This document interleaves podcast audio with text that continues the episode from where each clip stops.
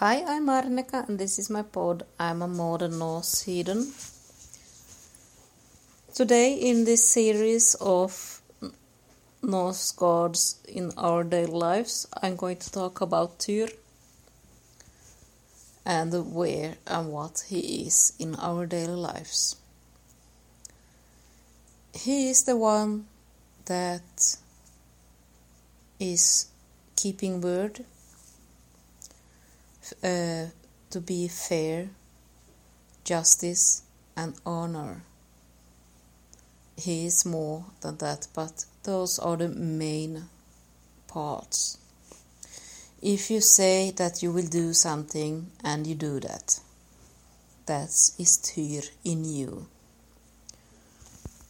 And justice is a daily struggle sometimes you think justice a big thing, a great thing, uh, but it's the simple, small things too. Especially if you have kids, the justice part is there all the time.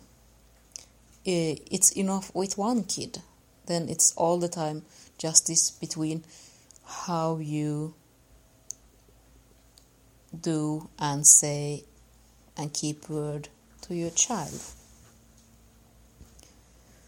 but even uh, between the sisters, if you have several kids, it's always the maintaining justice between them and sorting out everything and seeing to that it's fair, that it doesn't get wrongly against someone.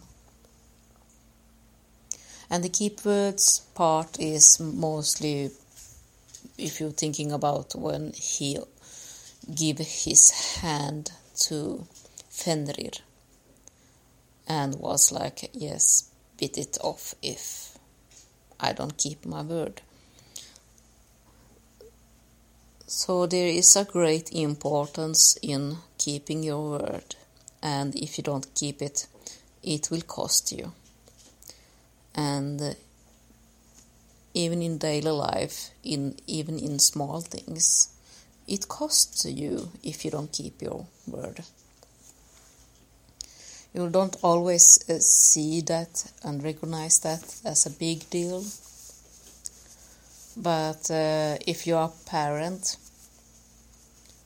your child will remember the wrongdoings, and if you don't pay for it somehow, it will cost you. So those post part are really important in your daily lives with your children, with your sisters, with your parents, with your pa uh, partner who you are living with, with your work. There is always a need to be fair and having a feeling for right and wrong. Even to your animals, if you have animals, you have to have that feeling. So, Tyr is really a strong part of our daily lives, always in everything we do, even between you and yourself it's important to be true and fair to yourself. Well, that's I will stop there because it's I have said the most and uh, there is so much more anyway. But this is uh, just giving you a first step in your thoughts about where the gods are in our daily lives. So, frid och äring to you And a disclaimer, as always I am no one, I don't know anything, I don't know anyone. This is simply my thoughts as a modern Norse heathen to show you that there is several paths how you can walk among gods, with gods, and after your gods. Hey.